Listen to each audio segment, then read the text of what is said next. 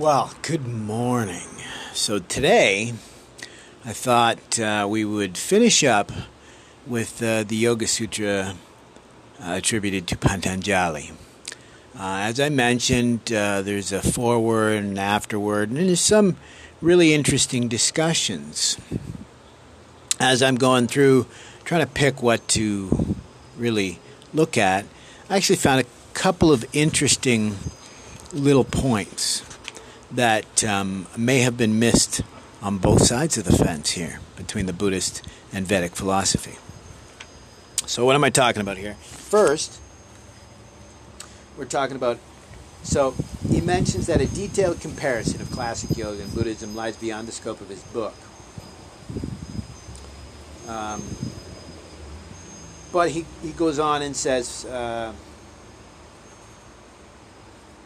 that an investigation much more thoroughly elaborated upon in the vast Pali Canon than in Patanjali's single surviving discourse.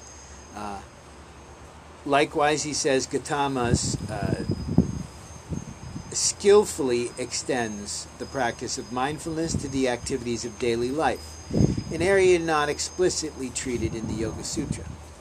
Okay, so remember that. So we're bringing and highlighting the fact that mindfulness is actually designed to be taken into daily life.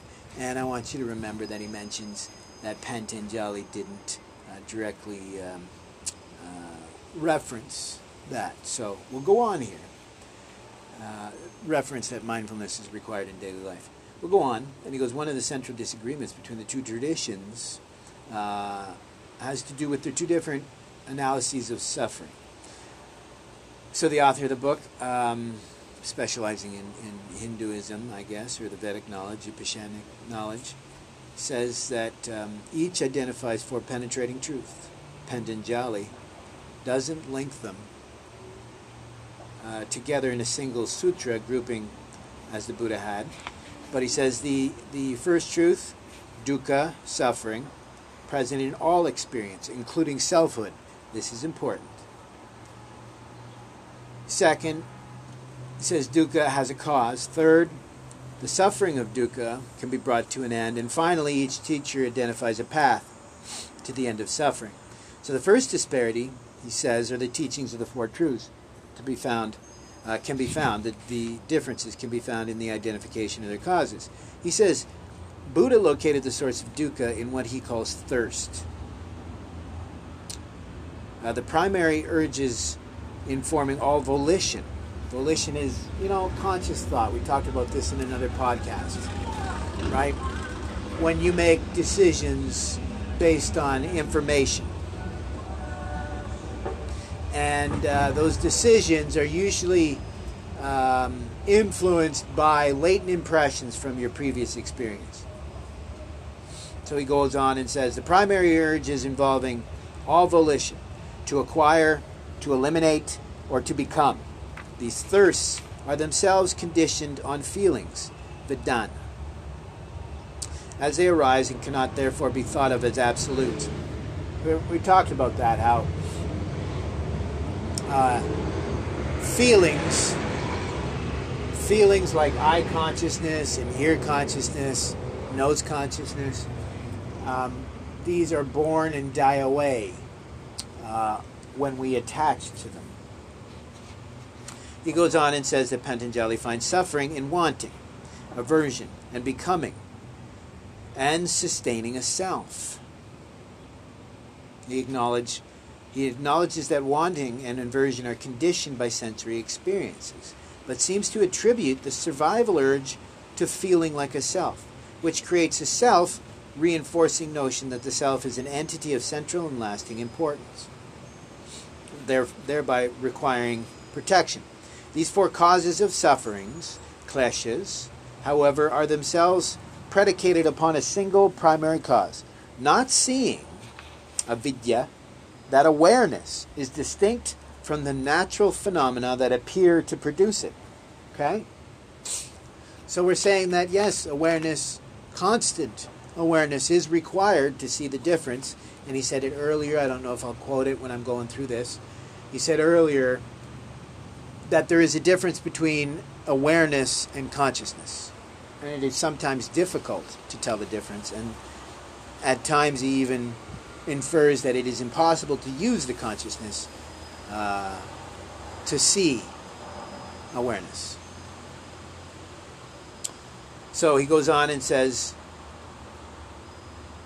um, that awareness is distinct from natural phenomena that appear to produce it. These include the senses, whose non seeing products feel blended with the awareness seeing them. This projects an illusory sense of I that superimposes itself on the phenomena of perceiving. The sense of I must be sustained because it is inaccurately experienced as a source of knowing and therefore mistakenly regarded as precious and irreplaceable. Yoga reveals the true self of knowing, true source of knowing, the imperturbable Purusha, rendering the self and its survival dramas irrelevant. I love that.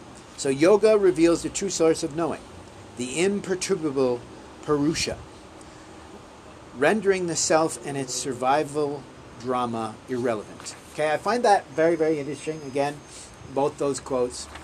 So let me go back to later in this, where he says something quite interesting. So he says, for Patanjali, Purusha is simply the impersonal awareness principle and nothing more.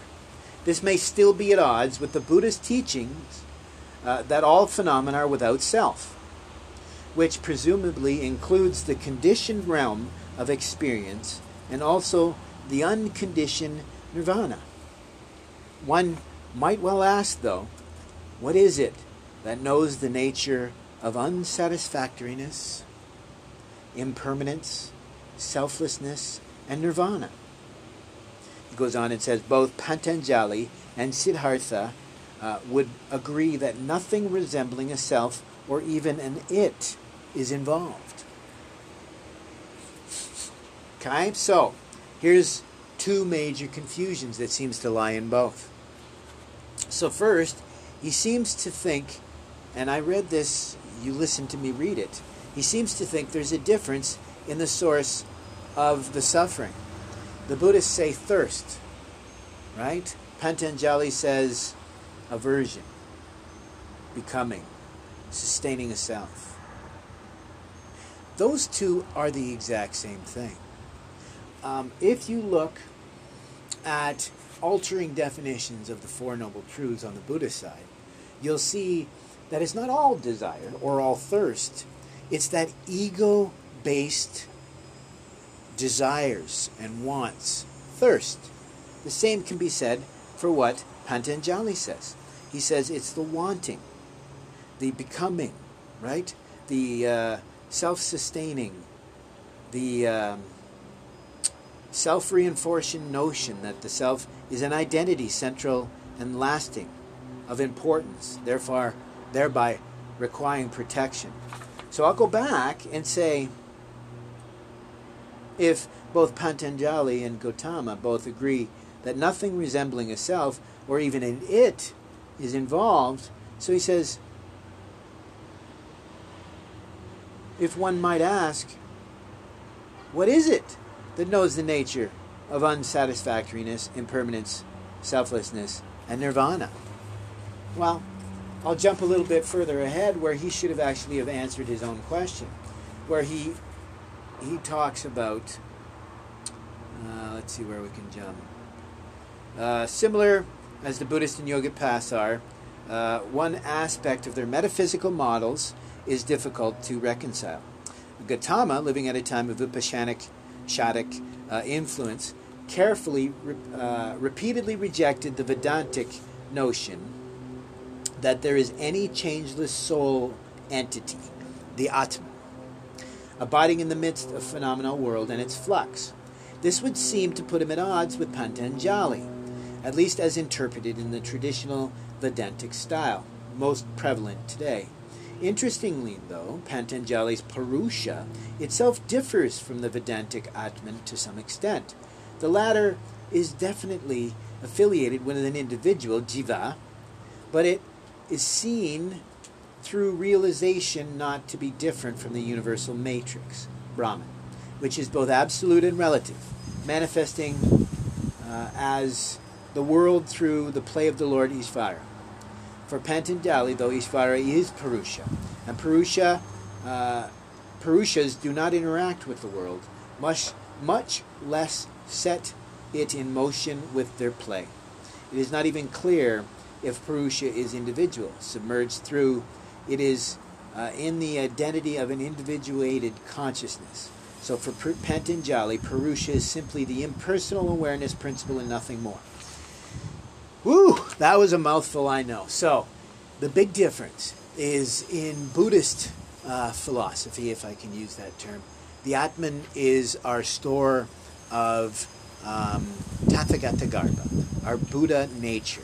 What is their Buddha nature? It is that piece of us that knows that we are just better if we are compassionate beings and we are better to uh, not attach to things and not uh, uh, encourage aversion, as they were talking here.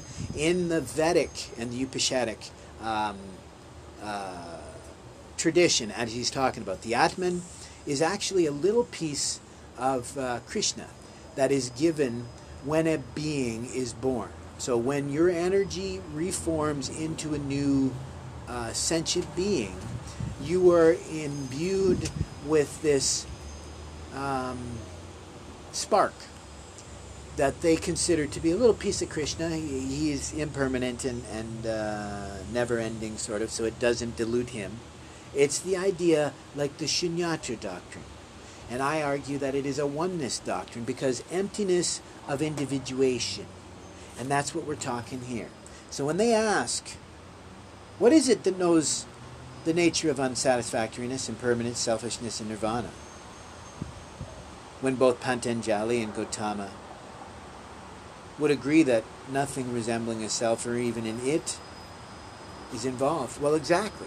So the self is not tangible. We can't place what it is that we call us. We can't even place what it is that we call a mind.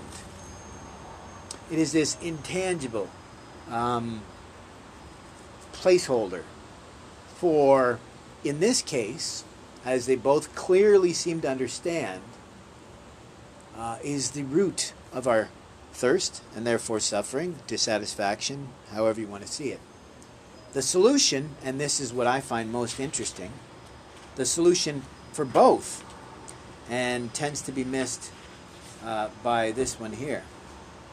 So, as I said, although Gautama named thirst as the primary cause of suffering in the Second Noble Truth, he also taught, especially in the Maha Satipatthana Sutra, the great discourse on the establishing of mindfulness, that the purpose of clarifying the nature of phenomena was to recognize and extinguish the fires of wanting and aversion and confusion that inflame all experience. Okay? And if you bear with me, I'll just go on very quickly and Patanjali was not an idealist along the lines of, of certain of his Buddhist contemporaries. Objects have a real existence, he argued, and don't vanish when we turn from them. It's just that apparently foundational properties of an object projected onto ordinary perception in ever changing proportions of light, motion, and mass, gunas as they called it, are actually non essential and all of these seemingly foundational, foundational properties arise purely in relation to a self that is itself an empty construct. Okay?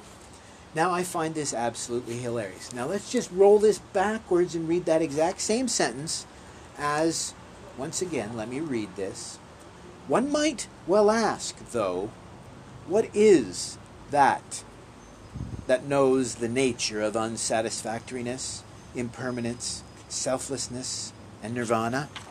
I say it is that empty construct, that self itself, that foundational property that arises purely in relation to the disparate parts that we tend to confuse for an actual thing that is, in fact, no different than any other disparate parts that make up an I. Let the, the Vedic uh, scholars call it the Atman. Let it call it uh, um, uh, Brahma's net. Uh, let us call it Tathagata Garbha, or Buddha nature. Let us call it the Jungian collective unconscious. That piece of all of us that just intrinsic, innately knows what is right and what is wrong. So, once again, I answer the question with the question. That self, that same self, that is the root of our thirst and the cause of our suffering. It is the reason for our delusion in believing our self importance or our permanence or our satisfactoriness. It is the same entity. A non entity, true, but as I've said over and over again, the mind is both the tool to liberation and the barrier. Why? Because the mind creates that volition that jades reality. And at the same time, it is the mind that allows you to reside in that mindfulness or that awareness, that purusha, that satipatthana. One and the same. Awareness is much more vast than thought. While awareness easily accommodates all mental experience, the mind is too small a container for the contents of awareness. This seems to be because so many of its functions are dedicated to selecting and elaborating on the desirable and also filtering out or eliminating the undesirable. Even much of the mind's own content, such as the conditioned values that determined what is desirable or not, is internalized and hidden from conscious view to make room for efficient mental functioning. It is therefore impossible for the mind to swallow the whole stream of sensorial mental phenomena. Yet it is also difficult for it to grasp that it cannot. This would seem to be one of the factors that prevent the mind from accepting the noble fact that awareness requires no experiencer or recipient. Conclusion reflects the mind's irresistible compulsion to reify and classify its experiences in relation to the self. It is in the nature of mind to sort things apart, compartmentalize them, and identify the laws governing their behavior and separateness. So, the philosophical mind rightly sees dualism in Patanjali's isolation of awareness from consciousness, Purusha from Chitta, and nature, Prakriti. However, I posit that it is exactly that.